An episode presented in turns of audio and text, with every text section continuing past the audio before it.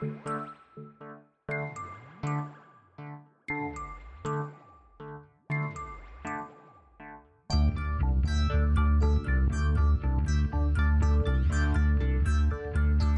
is Continuum Drag, a weekly podcast revisiting television sci fi, fantasy, and everything in between. This week, Nick Fury, Agent of S.H.I.E.L.D. We need you back. Maybe I've gotten used to the wilderness. And maybe you're full of it. Hydra's back in the game now. Ah, it's impossible. Von Strucker's dead. I killed him myself. Yesterday, Hydra stormed Trinity Base. They stole Von Strucker's body. And they killed Clay in the process.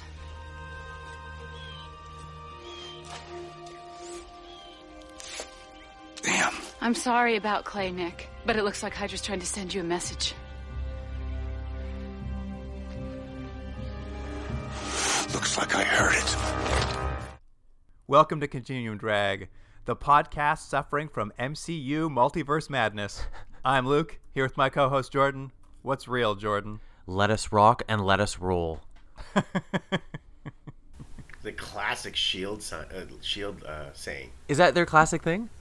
It, I no, I don't think so. but the moment I heard that first thought, I was like, yeah, it's the classic line. Hey, let me ask you though. That guy who delivered that line, is he the worst actor in the history of cinema? Um, I don't think he's David Hasselhoff. I think the other guy was David Hasselhoff. oh, David Hasselhoff is much better than that guy. yeah, that's true. He's got a certain charm. Well, now, now that we're way off track from the start, I like it. It's going well. Jordan, I want to bring back a segment I tried to create years ago that got edited out um, called uh, What's Real? no, I did what's real. No, I was just going to say, I, I, I have a recommendation for our listeners. Oh, okay. I watched I watched a great little Japanese science fiction movie the other day, and I think I think our listeners would enjoy it. Go for it. What is it? It's called Beyond the Infinite Two Minutes, mm-hmm.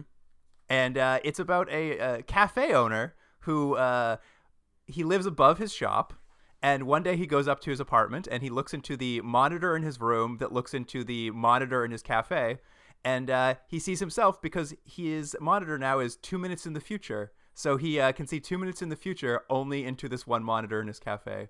And it's a 70 minute little science fiction comedy. Great stuff. Great stuff. Hmm. I think our listeners would love it. I watched it. I'm like, so much better than Nick Fury. I can't believe I uh, watched Nick Fury for more more time. And what's what, what's the name of this thing again? Then? Beyond the Infinite Two Minutes. There you go. It's a great little pseudo one take. A lot of fun. I recommend uh, Naked Gun Two and a Half. Remember that movie? That was funny. Why is that science fiction again? it's not. it was just. Fun. I remember laughing at that time. You love OJ in that one particularly. Yeah, he's really good. He's a star. You keep saying he's a star. Bring him back. I was gonna say you gotta love a title that gives you the runtime. It's like this film will be uh, beyond the infinite two minutes, so you know what to expect when you're watching it. Yeah, more than two minutes for sure. no end, no end to that two minutes potentially, but like definitely more than two minutes. Yeah. All right. Well, we've we've made him talk without introducing him for far too long.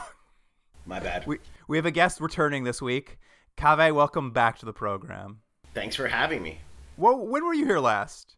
Uh, last time I was on, we, we went we went ape, and we watched uh, a couple episodes from the Planet of the Apes uh, TV series. Oh, which right, I'm right. That's right. That's right. Your two year ban is concluded, so you're back on the show. Yeah, but you sound much sicker now. Yes, I have a, a, a non-COVID related cold, so uh, I'm happy to come on here on Zoom and share my. We did we did promise your agents we wouldn't bring it up, but mm, it's happening. There we go. Another two-year ban starting today. What was it? Two years ago that we did Planet of the Apes. yeah, pretty almost almost to the day two years ago. Wow, it doesn't seem that long ago. Was it? It was. It was. It was pre-pandemic, my friend. We used to get together in person, hang out. Mm. Rub lotion on each other's bodies. Yeah, that was before and after. That wasn't for the podcast. Though. No. that was for my podcast. An Ocean of Lotion, starring Kaveh Mohebe. Starring. Hosted by and starring. It's usually it's more of a one-man podcast, and I don't record it. Doesn't sound like a podcast. Listen, what I do in my own time when I'm recovering from my cold that is not COVID is my business and no one else's. well, this week we are watching the 1998 TV movie. Um, what did I write here? Nick Fury. Nick Fury, Agent of Shield. Uh, no, I wrote something else, but I cannot read it now. Uh, it is yes, it is Nick Fury, Agent of Shield, um, a, a special program uh, requested exactly by Kaveh. Kaveh, you, you asked for this because you are a Marvel super fan. You're a resident Marvel super super fan. Am I correct?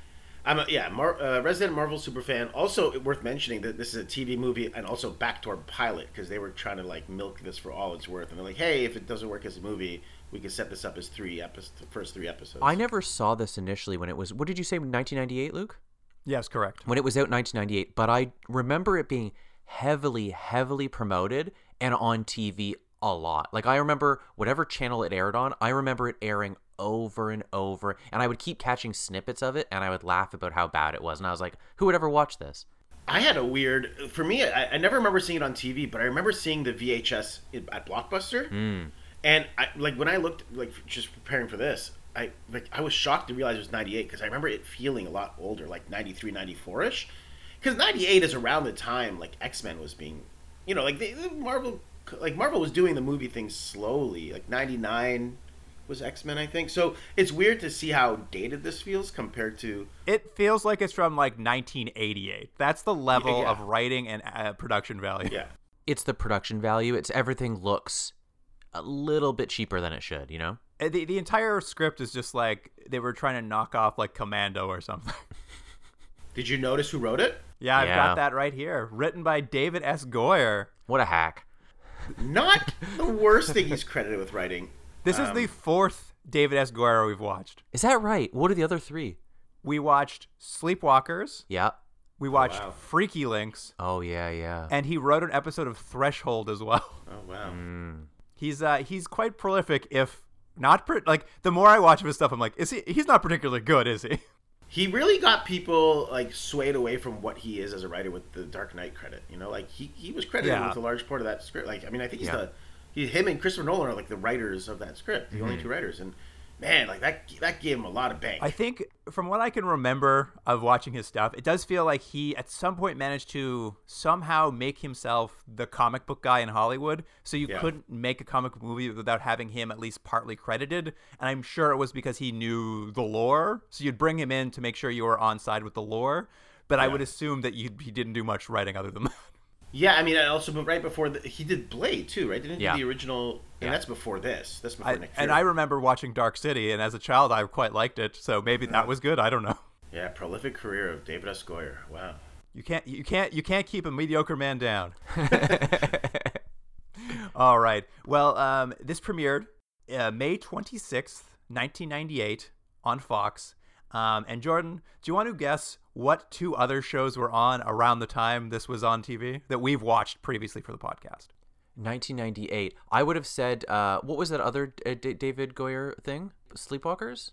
I would Okay. say Sleepwalkers, I would say. Well, you're completely correct about that. Sleep Sleepwalker's last episode aired five days after Nick Fury, so two two bad shows dying in the same week for him. And was there there was a movie as well? There was no another series started two weeks after this. Another series started two weeks. 1998. It wouldn't have been Ultraviolet. That would have been too old, too new, I think. 1998. You'll never guess it. I'm sure you've forgotten we ever watched this. Uh, I'm gonna say, I don't know what we watched in the late 90s. Oh, I don't know. Fre- Freaky Links. Invasion America. Oh, I wouldn't have remembered that. Yeah, Invasion You've America. completely blocked that Steven Spielberg animated show out of your mind. Yeah, yeah. That's right. He had a um a, a special glove. The character that that like chopped wood. Jordan, Yosh. That's right. Oh, you remember so much better than me. that was the lead character's popular catchphrase. Yosh. Yosh. Now, that's why you have that tattooed on your back. That's right. I Yeah, never yeah, yeah. understood why that was. Remember you saw that that day we were uh, rubbing cream on each other. It was an ocean of lotion. All right. Well, let's get into it. Here is the IMDb summary for Nick Fury, Agent of Steel. Agent Nick Fury is asked to fight the menace of Hydra after exiling himself to the Yukon since the end of the Cold War. That's the beginning. It doesn't really tell you anything about the plot, but it gets you going, I guess. it's at the same time like a very brief synopsis, and yet it, it encapsulates everything that happens in the hour and a half. And truly, you don't need any more information in some way. yeah. But it begins with a, a classic uh, Marvel baddie, the Hydra, uh, springing a heist of a cryogenically frozen body, the body of Baron Wolfgang von Strucker, um, from a SHIELD facility where I guess he's being held. Um, so, am I wrong? In, in the Marvel universe, doesn't Baron Wolfgang von Strucker later change his name to Odd Future? Well, I don't remember that at all. That this is a hip hop joke, so sorry everybody. Nobody, no response to the hip hop joke. I apologize. No, but what's explain the joke? Uh, And then do you know edit it the, Do you know the hip hop group Odd Future? I do not. They their their full name is Odd Future Wolfgang Kill Them All. Uh, and they now they just go by Odd Future. And I when I Don't when I worry, saw Wolfgang, Luke. that's all I thought. People listening at home are laughing and laughing. The They've had to listeners at home love Tyler the Creator. They can't get enough Tyler the Creator. Well, Is he on, in Odd Future? Yes, yes, he is. He is an Odd Future. I like it. I like it. Go. Good. anyway, yes, it's they're breaking this Baron's body out of a cryogenic lab, and um, it's uh, pretty it's pretty stock for this kind of thing. Bad guys break in with the help of an inside man who's like working for Shield to help them like get this body out. But my favorite part of this entire sequence is there's this guy Clay Quartermain who shows up in the middle of the like inside man like setting up like hacking the system or whatever he's doing and he is the most annoying coworker you've ever worked with. Is he walks in, he's just like prof- just, shouting profoundness that he thinks is he's like he walks in, this guy's like on a computer and he stands next to him like one foot from his face and says, "Ours is not." To reason why, but ours is to do and die, right, buddy? Isn't this a great job we've got, buddy? And he's like in his face, and I was so happy when the uh, when the guy shot him in the stomach. I'm like, uh, if I could shoot every annoying coworker in the stomach, I'd be so happy. Well, and if I may, like the one thing funny about that is he doesn't even get that little witticism out. He, he's shot before. He, he's like, ours is not to reason why. Ours is to, and then bang, mid sentence. I don't think the guy lets him finish that. I good. He was he was the most like that man walked in and like got so close to his face to just have like coworker chit chat. I was so mad at Clay Ma- uh, Wa- mm, Quartermain. I was so happy when he got shot. I hated that character. Hey, I got a question though. This uh this uh this frozen guy, Baron von Hitler or whatever his name is. Why are they keeping his body? He's dead. Why don't they just like what what's what is the point of even having all this security and all this stuff around this frozen body? Shield's a real collector. Loves to collect things. Every bad guy they kill, they keep him on ice just so they can go look at it, think about the time they killed him. You know, it's perfectly normal, reasonable stuff for a hero to do. My first thoughts were it was going to be a Captain America reference because he's famously kept under ice for 50 years. Uh, well, he's frozen until they find his body, and I was like, oh, cool. Are they like showing Captain America? So Shield, Shield's just like a, a boomer who's really into World War II, and he collects both a, li- a little bit of Ally stuff, a little bit of Nazi stuff. He gets a little piece of everything, a little bit of memorabilia. But but anyways, the point of this is that this is sort of the important thing of this movie is this body is important is what we're going to lose. This frozen body is very important to Hydra and this is the beginning of them needing to get this body for whatever reason. Yeah, yeah, yeah. it's the frozen MacGuffin. Yeah, it's the MacGuffin. They they steal it good. Uh, somehow Clay Quartermain does not die from his stomach wound, but la- uh, lives long enough to stand up, grab his gun, and shout that line from the beginning: "Let us rock and let us roll," as if it is also like some profound Shakespeare line. I'm like, please let this man die soon. It just it's one of those things where you know Goyer or maybe he didn't write it, maybe a studio said you had to have this line. Someone thought this is the best line. It's so cool. It's the uh I'll be back sort of line. And it Here's just it, it just is not good. There's so many truly awful lines in this that I'm just like, there's no way not one of these is Goyer's a Goyer original. You're probably right. You're probably right. Um, but thankfully, or not, th- I don't know really what Clay. This Clay character also has cameras in his eyes or whatever, so he's able to like record the people who are stealing the Baron, and uh, Shield can later watch it. He's so he's got the camera in his eye. Where's the microphone? Do you think? In his mouth. It's in his mouth, where it's where tongue is. Because yeah, because what you're what you're alluding to, Luke, is later we see actual footage from this guy's perspective because we get this uh, villain woman. What's her name? Her Uh, name's Andrea von Strucker, aka Viper. That's right. And she basically uh, does she know that this guy has a camera? Because it seems like she does. Because she, She apparently, like apparently, it's well known that Shield agents just walk around uh, mic'd all the time. Yeah. Camera in the eye, microphone in the mouth. she basically like mocks them is what she's doing. She's like, "Mm, "You'll never catch me. I'm too cool." Uh, is Viper a Marvel villain, Kaveh? Yeah, her, I think her name is something else in the comics, if I remember correctly. But yeah, the Von Struckers are instrumental. Do you remember them in the MCU movies? Uh, Uh, no, Strucker I was hoping you could explain to me anything where I might actually know them from. Von Strucker in the movies is a guy experimenting on um, on uh, um, who who are the twins that one Elizabeth Olsen plays one of them, and then the other oh, like I'm blanking on their names. Oh right now. yeah, what's uh, generic-y McGeneric? That, Yeah. that guy. Yeah, he, he, they're the ones experimenting on the stones on the two uh, uh, Scarlet Witch and the other one.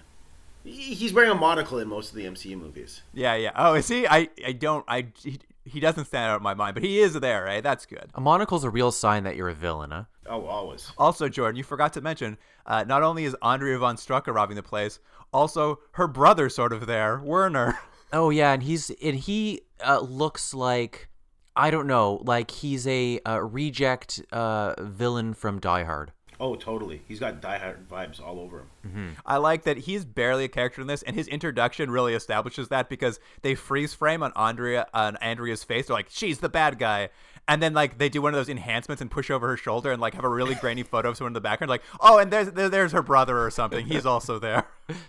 That's about as much screen time as he'll get. I think it was the actor's like headshot that they used in that image too. It was just like there he is. What's the uh, what's the, the these evil this evil organization called again? Hydra. Hydra. It does seem like there's a real problem with nepotism, though, right? Because uh, Baron von Hitler guy, he's in charge, and then his daughter is in charge with her brother. Give me a break. Well, I find it funny too that like they're they're assuming that like Hydra's dead and gone, and you know at one point they've like we've killed Von Strucker, so Hydra's no longer a threat, and and obviously his two children are taking his place, and at no point does anyone say the line with Hydra, you cut off the head, two more will take its place. and it, it, it never dawns on them that this organization is called Hydra. It's known for like replicating. David S. Goyer, he's not steeped in uh, mythical things. He's only steeped in comic books. Exactly. And it's what's funny too is that there'll later be a teleconference with all the lieutenants of Hydra who are still alive and working. Yeah. I think Shield has really dropped the ball on the whole Hydra situation.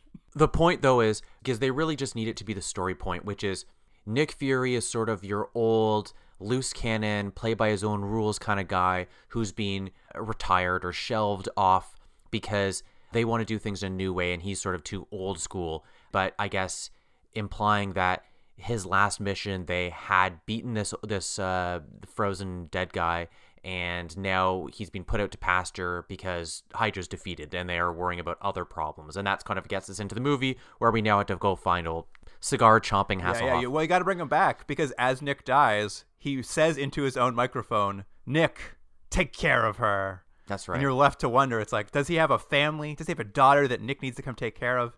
And the answer is no. He's referring to an ex-girlfriend that both he and uh, both he and Nick share, who is a grown woman and a perfectly capable person who does not need to be protected by Nick Fury. But his dying words are, "Nick, protect a woman we both like dated but hates us now." Yeah, and it just seems that like David Hasselhoff in this is qu- uh, quite capable, but he's not like especially better than anyone else on Shield. Like he's just about as capable as the rest of them too. That is actually a good point because I kind of thought the same thing that like yes, you kind of bring him in he's kind of like he's the badass or whatever, but it's not like he's doing things they can't believe. He just like joins the team and kind of takes charge, but the, you, there's nothing special guy. about him. Yeah. He's the real David S. Goyer of the series because he's a real mediocre guy who everyone really looks up to for some reason.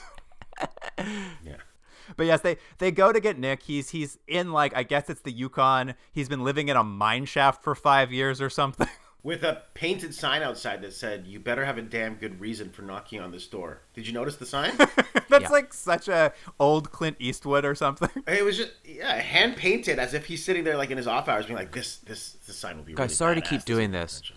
but in world, in this universe, what is he doing in the mine? Because we actually see him working in the mine. He has a pickaxe and he's picking at the wall. Is he mining? Is that what he's doing with his life? Or is he renovating? He's just mining. He's mining his own business. oh, that's pretty good. You could have written this thing. You could have you could have written. I really should have.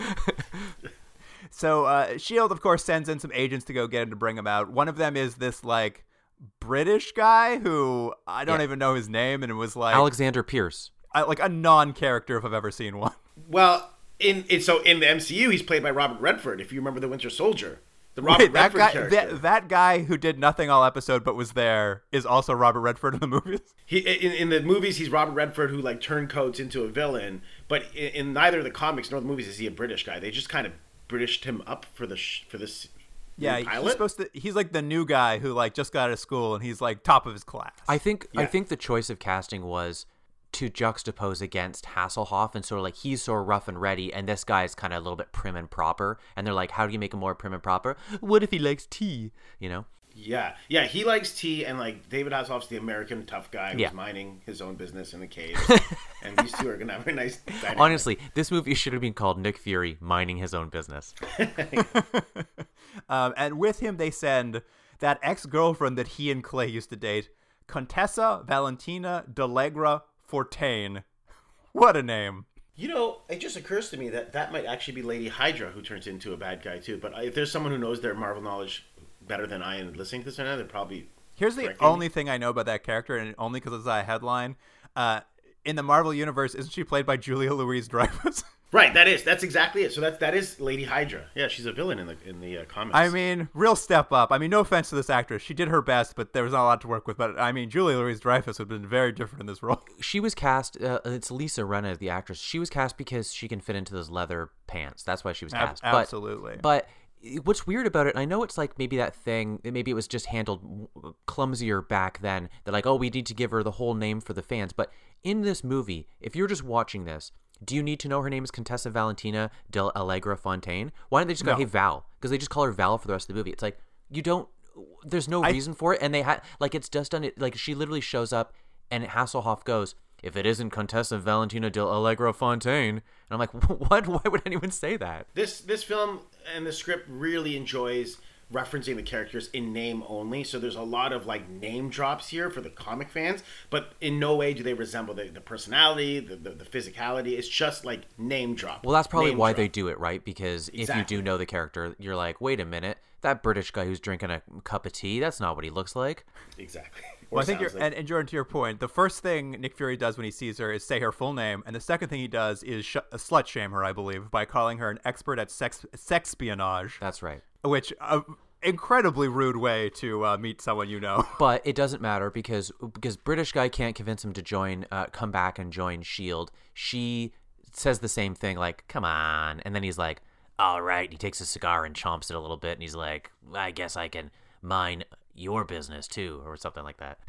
There was a great line about uh, looks like Hydra's trying to send you a message, and then his response is, "Looks like I heard it," and then he chomps his cigar and walks out of the seat, and I was like, "Bravo!" That's great though, because that, that's the level of the script. It's stuff like that where you're like, "Wait a minute, was that was that funny? I, I don't." Was he telling us something? was it funny? Was it clever? Was it charming? Am I impressed by him? I really want to quickly, and I know Jordan, you will be the least interested in this, but I'm going to do it anyway.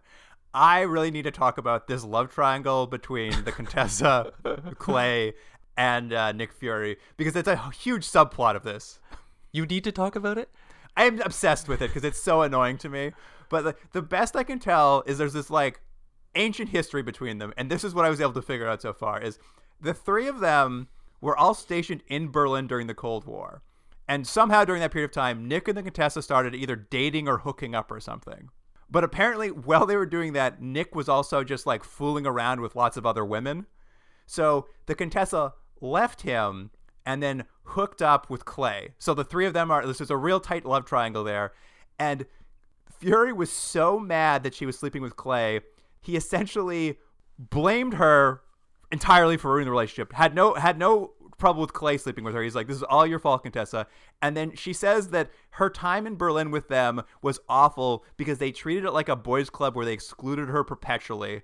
And so Nick Fu- Nick Fury just seems like a monster. Every part of this relationship that's explained to me is just like Nick Fury is the one of the worst human beings who's ever walked the earth. That that's way more detail than I remember. But what what dawned on me was he was mad at her for cheating on him, and her response is, "But you cheated on me first. all the he's like- time, all the he's time. and like "Oh, his right." friend, his best friend was the one she cheated on with, does not blame the best friend at all. He's like, well, that's okay. He was just getting a little piece, and I get that. But this woman, I'm like, I hate you, Nick Fury. I hate Well, you so much. This is something we've seen, and weirdly, it's a theme through our many shows and TV movies we've seen uh, over the last few years.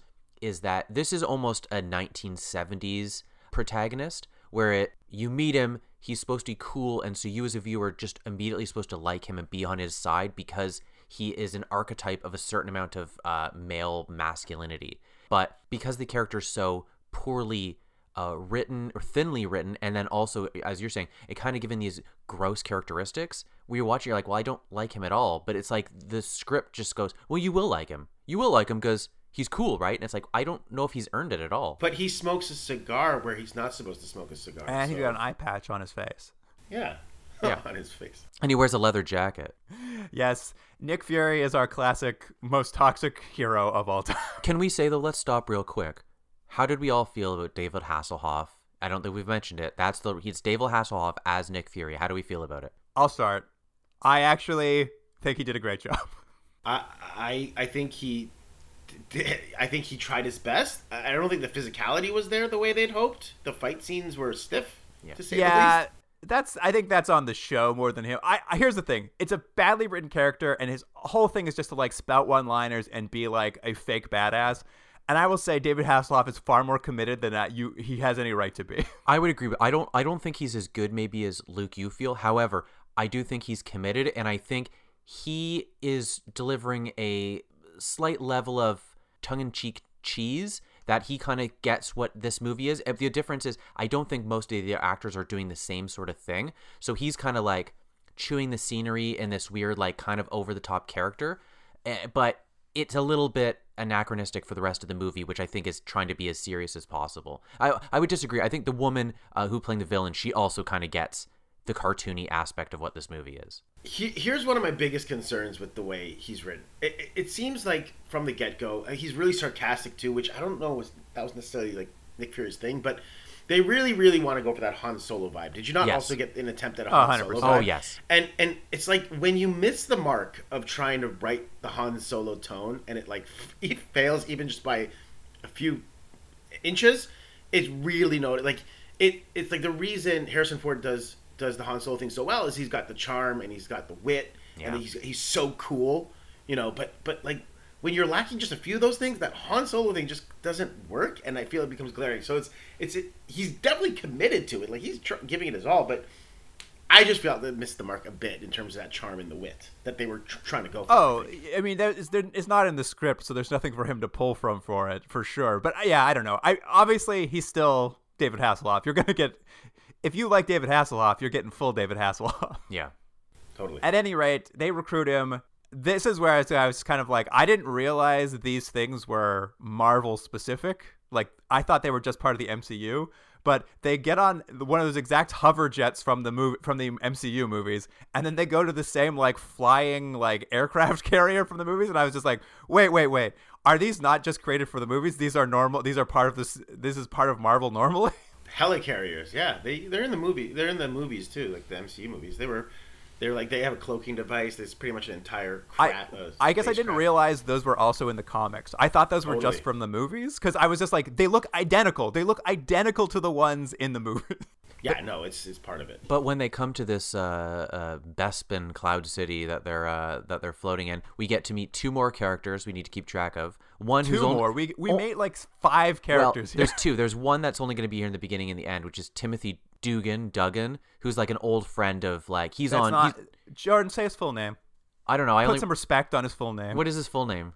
Dum Dum Ti- Dugan. Timothy uh, Elias Dugan is what he calls him when he gets off. He's like Timothy Elias Dugan. Hello.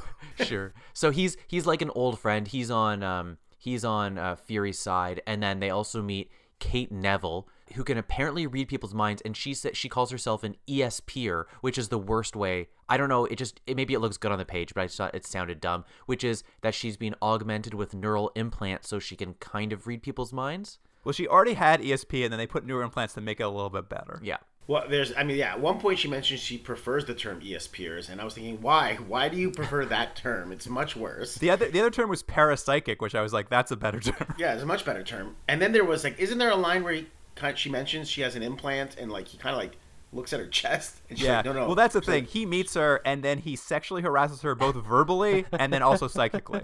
yeah, psychically. yeah. Like he, Yeah. he, he legitimately, she's just like, I know what you're thinking, and then he says it out loud. He's like, your tits. Classic Fury. I'm like, wow, Nick Fury, great guy. Um, then uh, I can't believe you forgot about those characters. Then he, I mean, after he meets the general director of Shield, Jordan. That's right. Jack Pincer, Yeah. and he is, I guess, the opposite of uh, old Duncan in that he hates him. Yeah, he's the he's like the li- lieutenant or sergeant in the police department who's like, "Give me your badge and gun." He's that's his Yeah. role, where he's just there, uh, regardless of how good or bad the mission is going to go. He just doesn't want anyone to break code, and and yeah, he's he's just he's there to be a wet blanket. It's the standard pencil pusher in the in, in like the you know organization that's like, I don't like the way you're doing it. You don't play by the rules. You're too rough and you know you know he's getting punched at some point by David Hasselhoff. But I'm just gonna not not to ruin things. We won't get into too much. But uh, there's a little turn at the end of the movie where something happens, and they really missed. I thought there could be a funnier joke. You know, the old like, "You just killed Flanders, zombie Flanders. He was a zombie." That was the good line, and they didn't really pull it off on this. Yeah. Um, and of course, there's the uh, Shield's tech guy, their Q, I guess, if you're a James Bond fan, uh, Gabe Jones, Yeah. played by Ron Canada. Right, That's right, Ron Canada. Yeah, Which character was that? He's he's the he's the guy who makes all the gadgets for him. Oh, that's he gives him he gives him and yeah because we get a very important thing you need to track which is he gives him a gun that only will work in his hand. I guess it's connected to his dna so if anyone else Jordan, tries to no, it's attached to his thermal signal. oh there you go. It's attached to his thermal signal. So if anyone other than uh, old hasselhoff nick fury shoots the gun it's what i thought it was going to be It was it, it just doesn't work. But what we're going to later see is not only does it not work it like turns around and shoots the person. Yeah, it fires backwards at the person holding the gun. yeah it's a it's a real like a, like water gun uh, sort of prank But I mean, because it's an electricity gun, it's fine. The electro gun can shoot anywhere it wants. Yeah, yeah. And we also get introduced to those robots real soon. Well, that's it. We get he shows us two gadgets: the electro gun, which we need to track, and then of course the LMDs, the life model decoys, Yeah, yeah. which are just robots that like you put a skin on to make it look like David Hasselhoff. I actually, all I'm gonna say, I really like this point part. I I, th- I thought it was good because they don't really introduce it first. You just see a robot getting skin put on, and I'm like, is that a Hasselhoff face? And it, it actually doesn't look that bad. And then they they basically what you see is I don't know. I guess they were already doing work assuming that uh, if Nick Fury was coming back because they already have half of his. Uh, they knew, doppelganger they knew robot. he would put up a, a tough front, but he was going to come back. He was like, they're like, they know he's desperate and lonely. yeah. They read the script ahead of time. But, but what these uh, life model decoys are is just what they sound like. They're robotic android versions of real people in uh, Shield, but they're like, how would you say, Luke? They're they're sort of like mimics. Like they, how how did they describe them? Yeah, it doesn't seem like they're like it doesn't seem like they can like function as that person more that they like like they say that mimics their muscle their like muscle memory or something like and like it only ever repeats whatever David Hasselhoff says. I don't I didn't understand with how they worked exactly.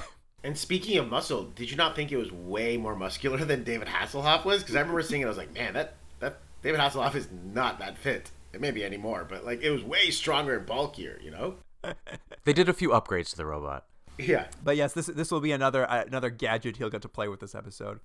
Um, real quick though, you guys, because they get on Shield, they're boarding. You know, we're getting to see the ship, like we're getting introduced to the entire world, and over the intercom, they welcome them to the headquarters of Shield and tell you what Shield stands for, and this blew my mind.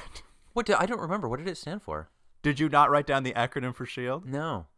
Kaveh, do you know the acronym for Shield? I always forget it off by heart, but it's is it, it's not it's the same one they use in the movies, right? Is it? Is this in the movies? It is the Supreme Headquarters International Espionage Law Enforcement Division. No, and no, law that's- enforcement is technically two words, but they tear it as one. That's uh, I think that's incredibly that's wrong. That's what they say Shield stands for. And I, in my mind, that is canon in the MCU movies now. I'm like, that's what Shield means. It's Strategic Homeland Intervention Enforcement and Logistics Division, which sounds at least a little bit more palatable. Supreme Headquarters International Espionage Law Enforcement Division. Why would you change that? To like to what end? Maybe that's what it originally was. I have no idea. I think it was maybe maybe yeah. That sounds more comic booky, I guess, from like the '60s.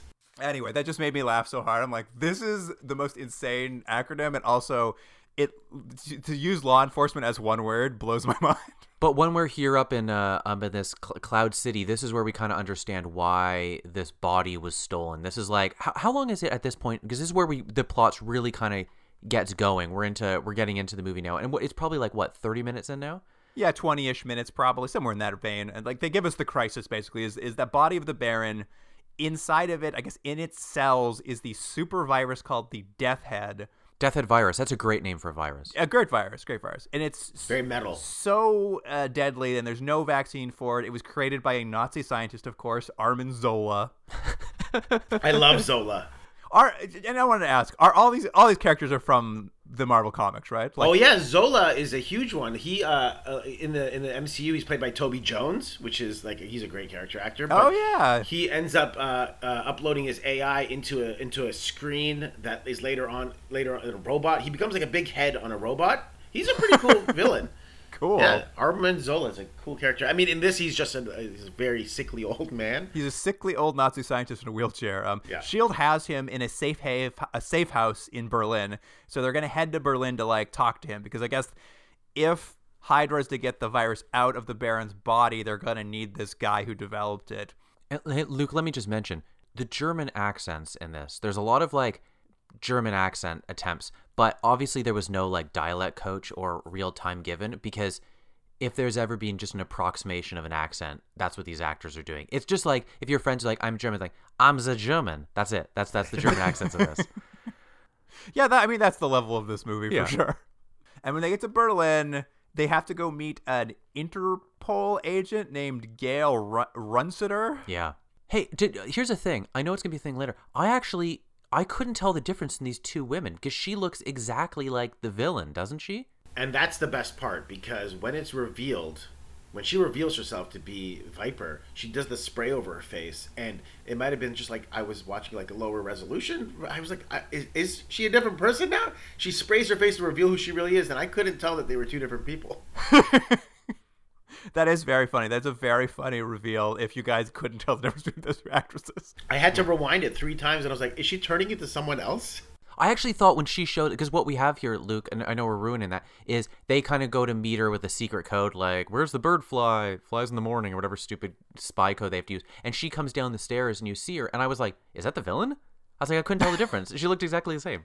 no, she's pretending to be this Interpol agent, uh, and basically they there's a whole sequence where like Hydra chases them. They run into a subway truck tunnel, and they're like, "Quickly, jump through this holographic wall. It's it's the safe house." I have a question. So yeah, so they they go meet her. Suddenly, villains come and start shooting them, and uh, Fury says they have a car right there, and he goes, "Let's not take the car. Let's take the subway." And I was like, "Okay, I don't know how that's faster." But then they run down. They're not taking a subway car. They're just running down the the subway tracks, and then they run through a holographic wall. So my point was, they that was their plan. They had a backup. They knew in case they got chased, they would run down the subway into the holographic wall.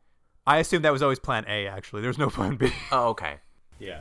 Like it seem it just seems like a thing like wouldn't it be cool if they had a holographic wall, but it doesn't I, I think just getting in the car and driving away would have been more effective. I have a quick question, and this may be more for Kaveh. All of the Hydra henchmen in this look like Uncle Fester. They're bald and painted white. Uh, They're all painted white. I don't know why, and they're all completely bald. They all look like Uncle Fester. Why? I don't know. This is a design choice for this thing because I remember I my note was like they all look like putties. Remember the Power Rangers putties? Yeah. They're just like silver or like or like Mister Freeze in the Batman and Robin movie. I, I don't know why they look like that because usually the uh, the Hydra henchmen all wear like a green sort of outfit, like they have a cool kind of green costume. But no, this is just this weird design choice for this. You know thing. what I had thought, and I don't think this is, is right, but when I first saw them, what I thought it was supposed to be is um, because we see this guy cryogenically frozen, I assumed they were all like 1940s Nazis that had been unfrozen, and thus they all have this sort of like their skins messed up. That's what I thought, but that was just me making it up. But because there's no indication that's what that is in the movie. That's giving it more thought than the creators. had given. Yeah, maybe. At, at any rate, they get into the safe house. They meet this old Nazi Dr. Zola. He's in his wheelchair, and he's not very cooperative. So, of course, this is where that uh, parapsychic agent comes in. That, that what is it, PSIer? ESP or Yes, Pierre. She, by the way, I'm going to argue she is the most uh, useful person on the team. I guess so, because she like she's like I'm gonna invade his mind and find out the information we need. And when she does, we get uh, a bunch of stock footage of various apocalypses from movies that had more bigger budgets. Yeah. And then she comes out and she's like, "Oh no, Hydra was already here. They put a post hypnotic trap in his mind for me." And I was like, "What?" Well, no, there's there's she she sees stuff and it's like all this horrible stuff happening. Like it looks like atom bombs going off and that sort of thing. And she's like, "There's all this destruction." And then Fury's like, "Uh, what?" She's like, "I've never seen such evil." And then he goes, "What did you see?" And she goes, well, he's got a blocker, so I can't see much. And I was like, but you just did. You just did see. You saw all that destruction. Like you need something more yeah, specific. I'm not sure. Maybe that was the post hypnotic trap. I have no idea. Um, but at this point, they're like, you know, Hydra's already been here. This is this is when this Interpol agent, who is really the bad guy, is like, Nick, come with me. Let's have a conversation. I think there might be a Hydra agent in the building. They go to the next room, and she's just like, "Hey, FYI, you want to have some like makeout times now? What do you think?" And Nick's like, mm, "I'm not so sure." So she like has a joy buzzer in her hand that she just zaps him with It's her ring. her ring. Yeah. He gets knocked out, and then she gives him a big old kiss in the mouth. She's like, "Haha, you got the poison kiss now, the kiss of the viper." They say what it is. It's the frog. Where did I write it down? It, there's a specific frog toxin. Colombian tree frog or That's something? what it is, Brazilian- yeah. Yeah, something Brazilian like tree that. frog poison. Yeah. which is probably I- that seems like they googled like most poisonous. Colombian Yeah. tree frog, the most deadly toxin in nature. It made me laugh and laugh and laugh. There's just something funny about putting a frog toxin all over your lips and then kissing someone. It's it's he's only got seven hours to live.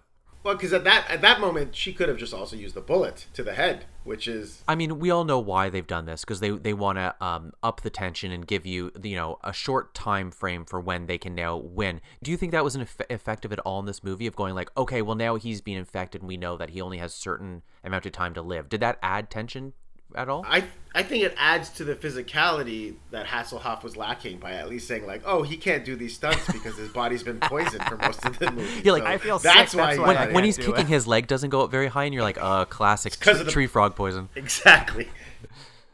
But essentially, yes, he's poisoned. She gets away with the somehow she escapes. Somehow in the confusion of Nick getting poisoned, she somehow escapes with the doctor. There's still like hundreds of agents there. I don't know how she pulled it off, but she does.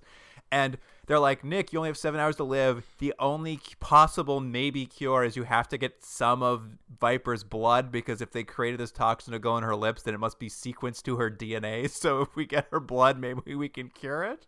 It was a long walk. They need to have it out for the audience. You don't want to be too worried about Nick. You might you think oh, there's going to be a chance he's going to be able to be able to make it. Like if you thought this was going to be the only TV movie, you would have turned it off right now. Like, well, if he's going to die, I, I'm, I'm not interested. At any rate, they head they head back to the helicarrier thing, and they're like trying to figure out what to do. And I think this is Jordan, what you were referring to earlier. Um, the General Pincer, who's the who's the chief, who's always mad at Nick Fury for messing up, is yelling at him. And then one of these uh, life model decoy robots that looks exactly like him gets off an elevator. But there's something different. Did you see what was different about it? That was the real telltale sign. No. No, W- was wearing a hat. Right. I, don't- I remember it was just like we haven't seen this character with a hat before. Why is it wearing a hat? And it's like, oh, it's a robot. I was like, oh, okay. I'm glad it had. A, I, what I think it is is that they they were like, they had to take a chance. They're like, has he ever wore a hat? We have to dress this robot, and we have to convince everyone it's him. It's like, yeah, just put a big hat on him. I think that's what he wears, and then it comes in wearing like a fedora. Yeah, yeah. It, it walks in. Nick sees it immediately, shoots it several times. It then like opens its mouth and shoots at a hologram, where the hologram is the Viper, uh, essentially e- explaining her plan that um, she's going to launch a missile full of Death's Heads virus into Manhattan if they don't give her one billion dollars. And actually, I thought this effect wasn't bad. You kind of have her like head like rotating like uh projection sort of in the middle of the room, and I was like, that doesn't look so bad. I have to say though, for a, for a villain's plan, I'm just gonna put this out there. So she spent all this time creating an exact duplicate of the like the head of Shield, essentially. Like you would think you would do that. You'd implant it. You, she's brought it. She somehow got it on the helicarrier. So she's already overcome two massive obstacles: recreate the the head of Shield and get it into Shield headquarters. You think what you would do then is have your robot, you know, do some espionage or look into things or be a be a, your mole in the organization Or an Uh, explosive. Her her whole plan is just to like have it walk into HQ, immediately get spotted, so that it can shoot a hologram out of its mouth. Yeah, basically just shoot a promo for what the plan is. Essentially, like all that stuff should, could have also been sent through a, like a text message. Yeah, she didn't want to give him a call. this is why Hydra can't succeed, I think. It's true. Um, at any rate, Shield comes up with a plan for how to deal with this. They figure that the missiles most likely are already in New York because they wouldn't be able to fly over the no-fly zone of New York or whatever. And if they're full of virus, they have to be inside of refrigeration, so they're probably on mobile refrigerated trucks. So they need to send one team led by the Contessa to New York to look for refrigerated trucks. Yeah, it seems really for like you have to remember the technology of this organization. They have a flying base They have they have uh, you know uh, unlimited money, unlimited resources. It seems like super advanced technology, and they send out a team of three to drive around New York City, a city of millions and millions and millions of people, to try to find one refrigerated van. Not the best plan. Like they don't have a scanner that can just scan the city. Well, the other plan is uh, they will send another team to track down Hydra's headquarters because they need to get the Vipers abort codes to even stop the missiles. Apparently, That's right. and uh, thankfully for them, that that robot that looked like the uh, the boss, it was built using a laptop motherboard, and they're able to use the serial code on the laptop's motherboard to figure out where the laptop was purchased, which is the Aleutian Islands. So they're just gonna go there because they figure when the Viper gave her her ransom message. When she gave the time of, she gives a time in in the middle of it, and they're like, she didn't say Eastern Standard Time. She said Greenwich Mean Time, which means she's probably also in the Aleutian Islands. I'm like, what? That third act would have been so different if they had found out the laptop was purchased at Best Buy. And they just had to do the third act at Best Buy. but it, yeah, so this seals the deal. Nick Fury takes another team on a stealth jet out to the islands, and he fly, he flies out there. Which, a, how does he fly a jet with one eye? I don't understand. Well, I mean, I mean that might be the problem why why they don't make it all the way to the island. Well, they do, but not in one piece. Um, anyway, let, let's start. Let's let's break these into two separate things we talk about. Let's start with the Contessa's team that goes to New York City. So Jordan, they do kind of have some tech. They have a satellite that is like scanning That's New York true. up above, and they're just pinpointing any vehicle that's kind of cold. Yeah, so they'd be like, uh, this thing through our whatever temperature scan, we can see this might be a, a van. Follow it, and so they the van they chase this Yeah. van. And Hydra's thinking ahead. They've they've apparently positioned many many cold trucks around the city, so that they're they're constantly going to the wrong decoy cold truck trying to find these missiles. And this we keep cutting back and forth between these two plot lines, so we keep coming back to New York. And at some point, they're just like, "Well, we've looked at every single cold truck on the island. There's only one left. I hope it's this one." And they drive by. They're like, "Oh, it's a cold garbage truck." I was just like, "What do you mean it's a cold garbage truck?" And this was the big like action set piece, I think, Yeah. like in the entire movie. Aside from like the finale, this is like your big like there's two action beats going on, and and it's about as riveting as a cold garbage truck. Yeah, th- this garbage truck pulls into a warehouse to get ready to fire the missiles, and the uh, they're of course targeting the only thing you would target your missiles on in New York if you've got missiles, uh, which would be the twin towers. Yeah, never forget, guys. Never forget when Hydra blew up the twin towers. and uh, there's this yeah, there's a whole action sequence where Contessa or team sneak in, they get the drop on this Hydra group that's gonna do this. It's like a long, it's a long sequence, but they essentially just beat up all the Hydra guys, stop them sort of, but they can't stop the missiles from blowing up the twin towers because they need an abort code, and that's on Nick Fury's team. But like her, her whole thing is wrapped up pretty easily. Yeah, and let me ask you this. Uh, just a question. So w- we have a lot of scenes of like Contessa, whatever her name is, and her and her team of like characters who don't have names or lines, and they're waiting. They're waiting because they want the abort code. I get that. So they're up kind of in the rafters looking down on the Hydra people who are setting up the missiles. But she keeps saying, she keeps calling back to S.H.I.E.L.D. and she's like, yeah, they haven't set anything up yet, blah, blah. I was like, why don't you go and attack now? Like, why do you have to wait to attack when they're ready to go? It's like, attack attack them now. You don't even need to have the abort codes because they haven't even set up the missiles. I think what it is is Nick's Nick's on thin ice with Shield right now, and she knows he needs a win at the office in order not to get fired. so she could easily stop this, but she's trying to give her coworker a quick win. She's like, well, "What if I wait a few more minutes? Uh, Nick might pull off his end of the bargain. He might. He might do it." Well, it's like, I, I get what they're doing. They want to add this tension that there's only so much time, but it's just one of those things where it's like, just stop them now. Stop them now. And then you don't have to worry about, you don't have to worry if Nick has survived or not. Just stop them. No, but she doesn't. She doesn't. She doesn't. it. No, she just keeps waiting, watching the guy set up the missiles. And eventually gets to the point where they do need Nick to find that abort code. Yeah. Which brings us back to Fury, who's flying over these Aleutian islands. He's uh he the shield is able to pinpoint where the Hydra base is because of phone calls she's making to her brother in New York or something. And at the same moment they pinpoint the base, somehow the cloaked jet they're flying is not all that cloaked because uh, Hydra also happens to shoot missiles at it. Yeah. I didn't even know it was cloaked. They Yeah, make a big either. deal about it being cloaked, and then the second they get there, they're like, "Oh, uh, I guess I can see through our cloaking." I'm like, "Wh- "Why did you? What? What was all this back and forth about?" Yeah, so their plane gets shot with uh, with missiles, but they're all able to eject in time. So you see the ship blow up, but Shield now doesn't have any ability to speak with them because they don't have a radio signal anymore. So they're Yeah, sort yeah. of uh, the the stakes are that they're now by themselves on this island, having to infiltrate this base. But there's only a few of them. Although I didn't know if that changed much for them losing the plane. They still got where they needed to get. Yeah, yeah. and I mean, and I- it didn't Island change anything in terms of like I'm I'm quite sure that that team climbed out of a lake in BC after they crashed. Well, also, wasn't there? I mean, are, we- are we missing the part where there was, this was the mutiny too, where they all kind of decided to side with? Uh, Oh, Nick that's Fury? true. I thought that was a really interesting part because it was like the the director of Shield decides to get like tells finds out the Fury's flying there, and he says you got to turn back now, and essentially he's gonna like whatever their version of court martial all the agents, and they one by one side with Fury. And they're like, "I'm sorry, director, I can't. You're not coming. The transmission's not coming through." And then, do you remember what um, the director ends up calling Fury? He's really No, upset. he say? He says, "Don't you dare cut me off, you comic book coward." and I was like, "That's great. That is a little bit of a winky wink to all the fans that know exactly." But I don't is. understand why did they go to all the trouble of flying to the Yukon to find Nick Fury to bring him back, and then when they put him on a mission, they want to they want to like court martial him. I'm like, It isn't that the point? No, it doesn't him make out? a lot of sense why they brought him back just to be. I mean, before that scene happens, they basically they they come up with a plan, and the director kind of says, "Nick, you can't go on the mission because you're seven hours from being dead. We need somebody a little Oh more right, reliable." that's right. And then what's funny is he like they don't come up with a plan, an alternative. The director just walks out of the room, and Nick's like, "All right, let's go." And I'm just like, "Well, this is on you, director. Like you knew this was gonna happen." Yeah. It's it's all very silly. The director hates like like you said, Jordan.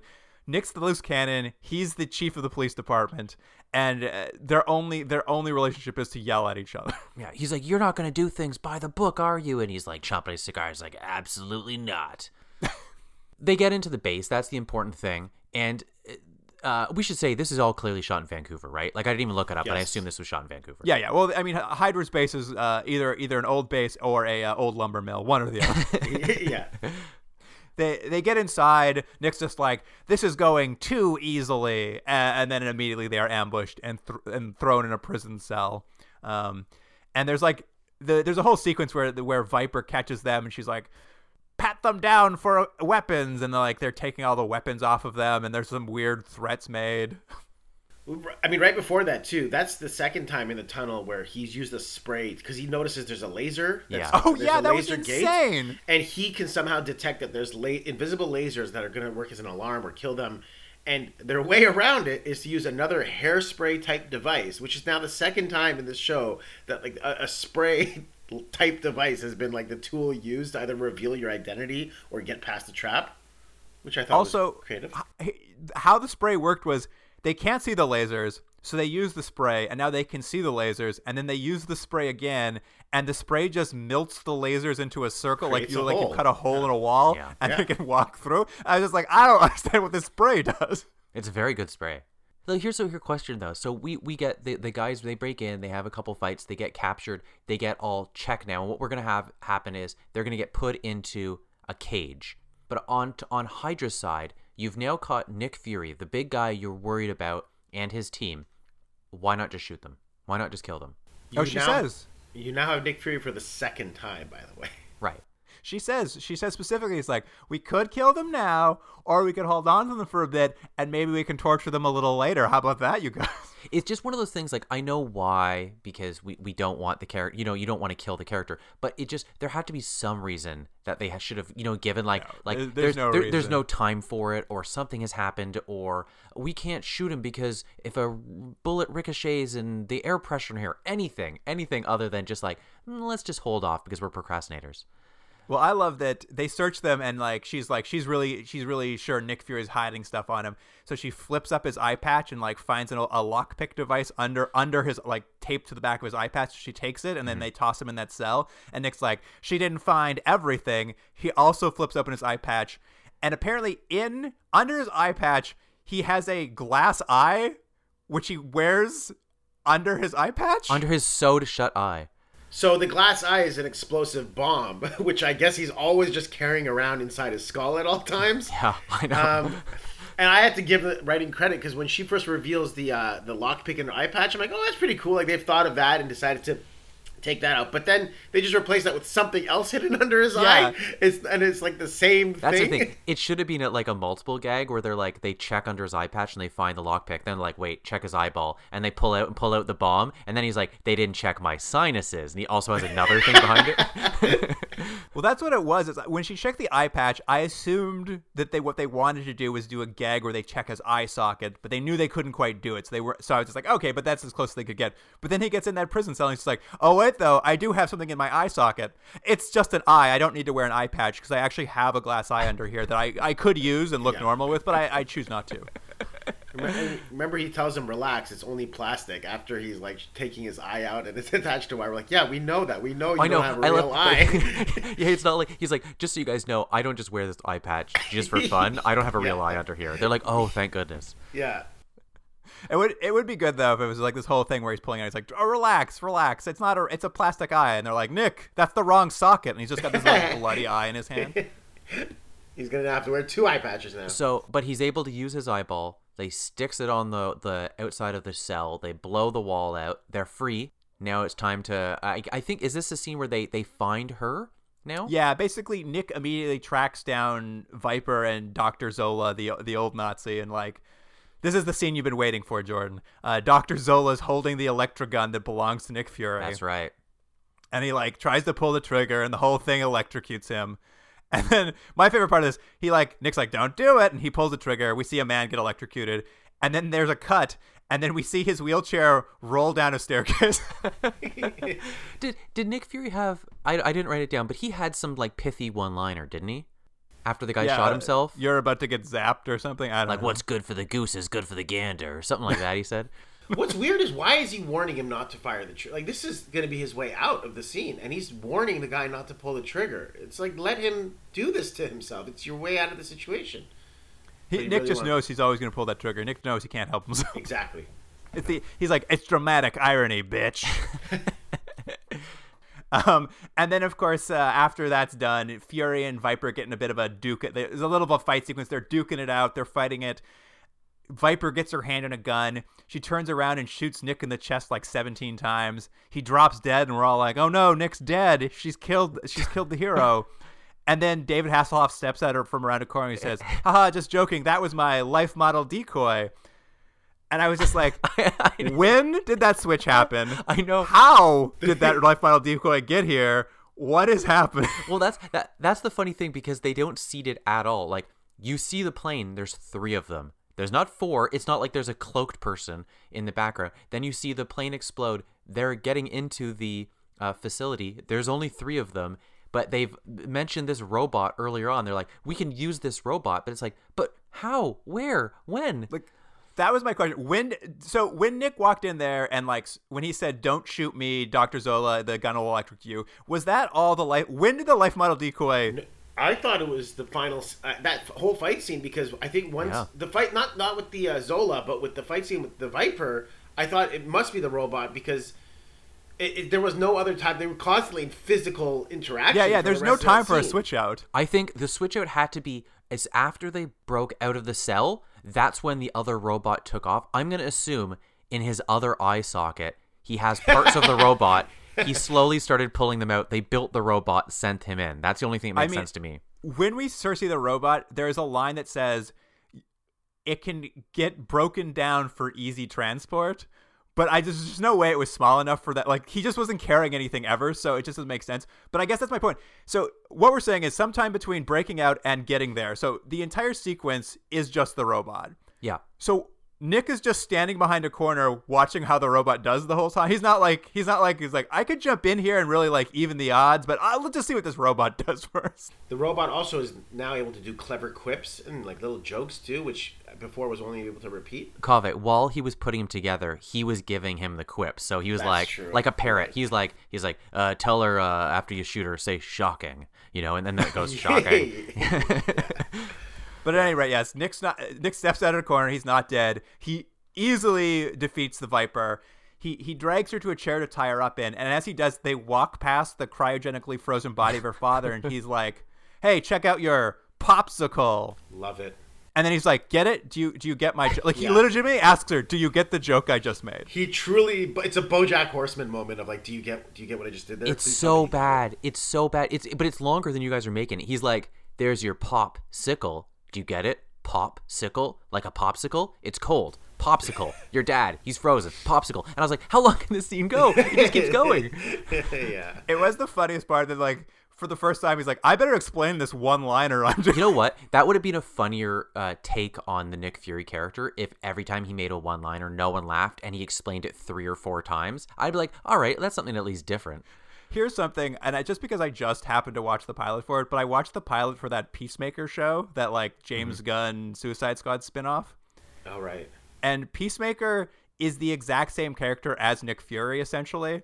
Except in that show, Peacemaker, they acknowledge that like that kind of '80s like superhero kind of thing, like that kind of like hyper toxic masculine character, is like is also kind of the dumbest man on earth. And like Yeah. this is the one scene where I was like, oh, so th- this could be in that other show. Is like there because the scene where the guy's like popsicle, you get it, like because your dad's frozen and like pop, like it's it's I'm like, I'm like, what is happening here? Why is this suddenly like aware of itself? And again, I'll, I'll make the point. I got the sense that Hasselhoff kind of was aware of how cheesy this was. Now, I'm not saying his performance is good because I don't think it's good, but I think for him, he there was a sense it's, of what he was good doing. for Hasselhoff. It's as Yeah. good as Hasselhoff can do. Ah, I don't know. I think he. Yeah. you think I you think he was better in Baywatch Nights? I just felt like he just had done that character for so long that he just sort of got eased into that character. I just feel like this was he. I can definitely give him credit for trying. Yeah, He's- I, I I think he's doing the most he can. I think he read the script and was like, "This is what this is." Guys, Yeah. you may criticize him, but he had to play two characters. He had to play Nick Fury and Nick Fury the robot. So I mean, he did pretty good. And when you watch it back, you can see the subtle differences where he explains he's a robot. Well, well, that's why Kaveh. To your point earlier, remember you were saying that he seemed old and kind of stiff. It's just because it was a robot fighting. There you go. Yes, they, they had pretty much cast the robot for this show. Uh, at any rate, now that they've got the Viper tied to a chair, they bring in that parapsychic agent again, and, and they have her invade the Viper's minds to get the abort codes for them. And um, she gets almost all the abort code out, except for the last digit. She's like, I'm not sure if it's a six or a nine. And then they're like, I don't know, Nick, your choice, I guess. I was like, what? What do you mean your choice, Nick, six or nine? It's also it's also too long. The, the mind reading part was like about a minute long of just two people struggling with hands on the other temple, and it's like boys for like seventy I, seconds. I was sure there was going to be like an Archer type joke there or something. He was like, "It's a six or a nine. He was just gonna be like, "Nice." They're like, "No, seriously, this is this is serious stuff." No, no, it's it's they can't. She can't tell if it's six or nine. For whatever reason, they let Nick decide which one it's going to be, and I believe he goes, "Uh, let's go with nine. And then the Viper just has a terrible Smirks. poker face. She's smart, yeah. As soon as they say nine, she's just like, "Yeah, I got him." And then Nick's like, "Oh no, wait, six, six, six, do six. And this is the big action set piece finale for the entire movie. And good news, everybody, the Twin Towers are saved once again, Yeah, Forever. forever. I'm glad we're at a point where we can all joke about September 11th. that horrible, horrible tragedy. At any rate, the rest of the uh, Shield agents, I guess, arrive and start arresting all the henchmen. They're, they're I guess they get the blood from Viper because they're like, oh great, now we're going to be able to cure you, Nick. Good news. And then as they're sort of wrapping things up, an- another random countdown starts happening, and like they all start panicking, like, oh no, what's this countdown for? But I, I guess the countdown is just a distraction because the Viper is able to escape her bonds of her chair, Right. Yeah. runs in, gets in the cryogenic tube with her popsicle, if you will. The slowest moving tube. The, And yeah, descent the is tube so begins slow. to descend into the earth very slowly, incredibly slowly. They watch the bad guys descend away into the ground. Nick then opens the door to the cryogenic tube, looks into the hole, which is at this speed, with that rate of speed, it's what three feet underground now. Mm-hmm. He looks down and he's, he's like, "Well, she's halfway to China." And I'm like, what? She's she's right there. You could throw a grenade at her right yeah, now. very stoppable, Nick. This is still a very solvable problem, but you're giving up already. Well, already. he was like, uh, I could bend down, but, you know, my knees. My knees, they're a little tired. Yeah, does Nick Fury think like China's really gonna just be right there, like three feet under? Maybe that's what he's mining for in the mines. Trying to Like, find I'm his way- almost to China.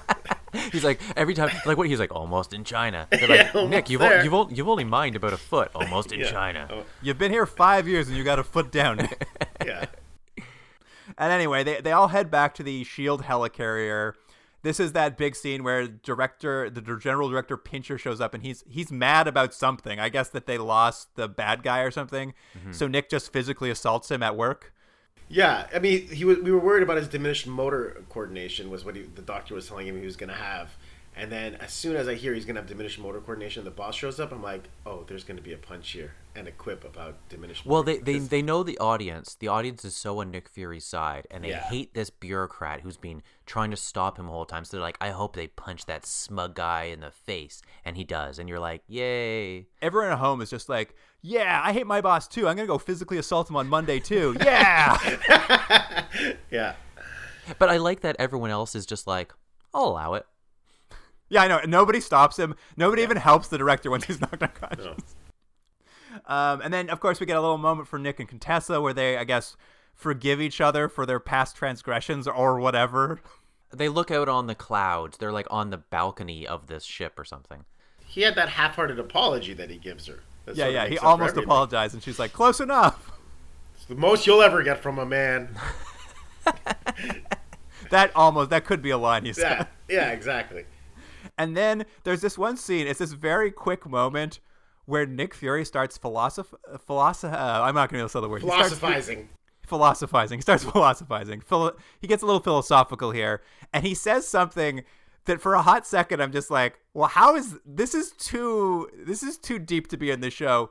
Where he sort of says, he's like, huh, I wonder if Shield only exists because of Hydra, and Hydra only f- exists because of Shield. I wonder if we're some sort of self-perpetuating circle. And he's like, ah, never mind. yeah, I thought I forgot about that line. I thought you were gonna say that maybe he should start wondering, huh? I wonder if I'll get in trouble for punching my boss at work. No, no. He starts wondering if if two giant giant organizations that run like world police are maybe bad for the world. And Yeah. he's like, nah, never mind. But Yeah. then, but then you get a scene where Dugan comes in, gives uh, Nick Fury a cigar, and what I liked about it was uh, he goes, "Thanks for the cigar." And he's like, "You're not going to smoke it." He's like, "I think I might quit." And what my thought was, they were like, "Hey, if we go to series, we can't have people smoking so much on TV, so let's just have the Yeah. character quit now." He's on the patch. It's crazy. It's a crazy show, and it sort of all uh, it all wraps up with. I think if this were an MCU movie, this would be a post credit sequence. Yes. But like, like it, this happens now just at the end of the season. But like, you would really see the credits rolling and this happening mid credits.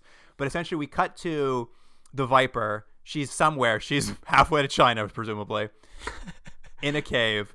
At that speed, she's like, she's maybe twenty feet down. Yeah, she's, She- yeah, she's like, like four slightly feet below, below, me where, we last. Shield Yeah. was. They just gave up. They didn't look. Um, and they've managed to resurrect her father. So the frozen body of her dad, the Baron, is now back alive again. And they're like, "Dad, I brought you back to life." And the two of them kind of have this like scene where they like, I don't know, where they plan, and it is way, way too sexual, right? Okay, thank you. I was gonna ask you guys what you read that temperature as, because it felt so romantic and incesty. It, it was It like was she gross. she didn't like caresses she caresses his face, kind of like her like her head tilted against his shoulder. It was Why was It his was- face all wrinkly? Like I, I, it wasn't age wrinkles, right? It was like uh, I just got out of a cryogenic chamber wrinkle. No, I think that man was very old. yeah. I think that was just the actor. Oh. They didn't have time to put makeup. so when she on. was she was gently caressing and and and, and playing with his those those were those were just age flaps. Yes. Yeah. It- that was a weird scene because it is just them being like, "Oh, Dad, you're back alive. Now we can do evil together." But the two actors shoot it in like the most intimate way possible. And I was like, "Oh, I don't like this at all." How long do you think it takes to get uh, someone up, to speed like an evil villain? Because he's been frozen since the 1940s, right? Let's say 45. So he's like, everything's going well though. Like uh, we we've taken over, and and it's no, like, no, because oh. they they defeated him in the '80s, so it's uh he he knows Oh. he knows. Oh, okay. happening. So I thought they had to bring him up to speed of 40 years. it's only been ten, I think, max max ten. Eh, not so bad then. Not not. they just have to happened. explain cell phones to him, really. Right, right. He's like pa- pagers. Yeah, he's like, "Give me my pager." Dad, no, you get a cell phone. now. now come give Daddy a kiss. Yeah. yeah. Uh, but that's that's it. That is Nick Fury, Agent of Shield. Mm-hmm. Um, any uh, any final things? Any little notes we didn't cover that you guys want to talk about? I have two pieces of trivia to offer you. One right. short. I've got one piece of trivia, so you go first. Okay. Well, the short one is that uh, apparently David Hasselhoff didn't want to wear the eye patch at all. This is the same thing I read. This is yeah, I read this on the IMDb, but it's like he, yeah, he didn't want to, and then and then Luke, you, you can explain why he ended up having to wear it. if you insist. And I don't know if I believe this. I wonder if this is just a, a, a funny rumor that started. But the rumor is he wouldn't wear the eye patch until just before they went to shooting when he got pink eye. So he decided to wear the eye patch. I believe it. I believe it happened. Makes sense. It's so funny. It's such a funny piece of trivia. Um, I, I also wanted to share a little bit of in canon knowledge that's really interesting with regards to like. Yeah, this is what I want to know. I want to know how this fits into the multiverse. Well, so if you guys know, uh, you guys know, of course, who plays Nick Fury in the MCU. Of course, Samuel L. Jackson. Exactly, and so what? There's a really interesting history about that because Nick Fury, for the longest time in the comics, was it was a white man who essentially, I mean, Hasselhoff sort of nails it, except for uh, he needs a little bit of white near like the temples, white hair in the temples. But um, the idea for like changing Nick Fury was introduced in 2002 in like the Ultimates uh, comic line. Uh, there's a writer named Mark Millar who had his artist kind of cast quote unquote Samuel L. Jackson as Nick Fury. They just kind of used his likeness. I, I think it was kind of unofficial. And then Marvel Studios saw that version in one of the comics, like that's great. Let's get Samuel L. Jackson to play Fury for the films. But and so this became like pretty popular because of the movies, and they started using comics. So the main uh, Marvel MCU, uh, sorry, the Marvel main, the main, the main universe, which is Earth six one six, they decided to incorporate this look, but they had to change. They had to find a story reason to why White Nick Fury now looks like Samuel Jackson.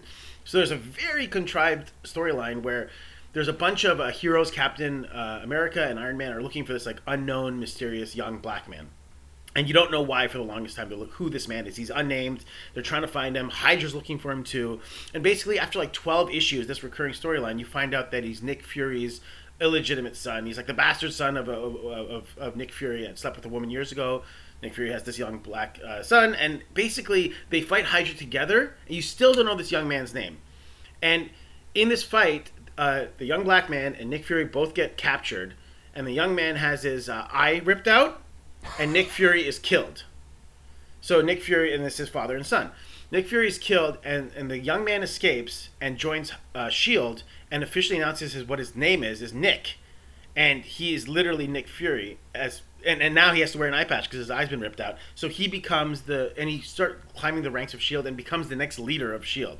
So in canon, technically, Samuel Jackson is David Hasselhoff's son, but they don't want to refer- reference this ever again in the comics. So it's always it's like technically canon in the storyline, but they've decided to never bring it up. And so I think it's a really interesting detail that, that Marvel wants you to forget entirely, and that's how they've retconned Samuel Jackson from. You know what? I have to say, based on what you said, I don't think there was a smoother way you could have uh, you could have changed that character. I think that's it. I think this is the perfect Yeah. way to do it. They really want you to forget it's two different people. They want you to just continue remembering that it's the same Nick Fury.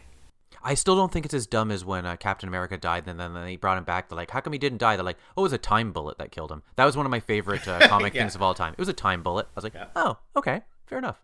Oh, that's where Tenet came from. yeah. Ugh. Yeah. Don't listen to Tenet. You and I feel differently about Tenet, Luke. All right, you guys. I think that about wraps up. So should we do the ratings for uh, for this uh, for this TV movie? Uh, so out of ten, Kaveh, why don't you start us off? I think it was a valiant effort for its time, but it's you know, despite everything and it feeling very much like a dad action movie, which is like the kind of thing dads like, I gotta give it like a five out of ten for entertainment value because it just seemed boring for the most part. Five out of ten, valiant effort. What about you, Jordan? Uh, I think you liked it more than I did. I think this was it was bad in every respect. It was badly acted, it was badly written, there was bad production design, it was badly edited, the overall story was bad. It just it's just not very good and there's like even the things that could have been redeeming weren't like it wasn't funny bad, you know? It wasn't like you you have like, well at least I'm gonna hate watch this thing and have a good time. I can only give it a three and a half out of ten. I liked the part in the first 30 seconds where the annoying coworker got shot in the stomach. Um, and that was all. So 0.5. Wow. I The, love re- it. the rest of my two hours was a nightmare. I checked I checked the time on this thing. I don't know, 85 times. Every couple minutes. I'm like, how long? How much longer? How much longer? I will say that uh, David S. Goyer had gone on to write Batman vs Superman: Da- Dawn of Justice, and I would happily rewatch Nick Fury again than that movie because it's the only film I've ever actually like. Batman vs Superman: Dawn of Justice gave me tr- genuinely gave me a headache, and I, every time I watch it, I constantly get this weird migraine. Every- Because you, want, because you every wanted it to be you darker. it? You wanted more gray tones. That's why it gave you a headache. yeah, I needed more gray tones and more uh, dour mood. How many times have you watched it? Every I've seen time. it. I've seen it twice, and I've, I've, I've felt really bad every time, like physically ill every time I see it. I, I think third time's the charm. So give it I'm- one more shot. No, no, I'm done watching it, but I, I genuinely would like recommend this over uh, Dawn of Justice, and those are both Goyer properties, or not properties, but scripts. Oh, you know what I'm thinking about right now? Now that we're talking about Goyer properties, do you think that little piece at the end where he's talking about d- can Hydra exist if Shield doesn't exist? Do you think that's a precursor to when Batman wonders if uh, the Joker would exist if he didn't exist? Do you think that's where he like he, p- he pulled that right out of the Nick Fury script and moved it over to the Batman script? I mean, it's I wouldn't be just, surprised. It's just something you've seen in comics constantly. Like it's not like a, an original idea by any means. It was just A funny. how- David S. Goyer original idea. it's just it's funny how they're uh, as you mentioned it how they've handled in this where it's like could it be ah let's not even talk about it you're not here for that you're here for the cigar chomping he should have kept the cigars in his eye socket and like flipped his eye up and there's like a bunch of cigars and he pulls one out and then closes it. i assume in other episodes Yeah, if this existed as a, as a like a long running series, it would have been great to constantly have his third act way out of it. Just pull something like he uses it like a purse or a backpack. His eye patch is just like got is filled with things that will get him out of trouble. Who's the guy who runs the Marvel universe now? Uh, it's uh, uh kevin feige is that his name yeah Kevin Feige. Kevin Feige, if you're listening, let us make the Nick Fury movie. Samuel Jackson will constantly be using his eye socket as a backpack. at the end you find out it's just one of these robots And we will bring into canon that uh, his dad is David Hasselhoff.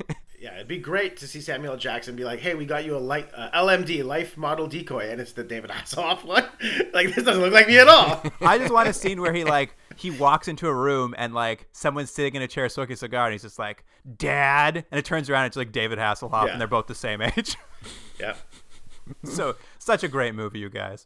All right, well, Kaveh, thank you so much for joining us this week. Uh, Thank you. It's been lots of fun. I hope that I hope this was everything you hoped it would be. All my dreams have come true. And listener, if you have anything you want to tell us, uh, you can email us at continuumdrag at gmail.com. We've been getting a lot of great feedback on some of our more recent stuff. People have been emailing in about Super Train, about Steel Collar Man, uh, Kolchak. People are loving it. People are loving what we're doing, Jordan. yeah You don't believe it. I, I'm, I'm always amazed when someone emails in You guys, if you just want to shock Jordan, just send him an email. It blows his mind every time. He's like, where did this technology come from? and of course, on Instagram and Twitter, the handler is at Continuum Drag. We'll, uh, we'll have some clips from this life model decoys, electro guns, uh, Nazi in a wheelchair falling down a set of stairs, maybe. oh we, uh, some uh, a lot of uh, uh, uh, hairspray related technology yeah, well, hairspray related technology. It'll all be there. Um, but that about wraps it up. So, uh, listener, thank you for joining us. And Jordan, I will see you next week. see you then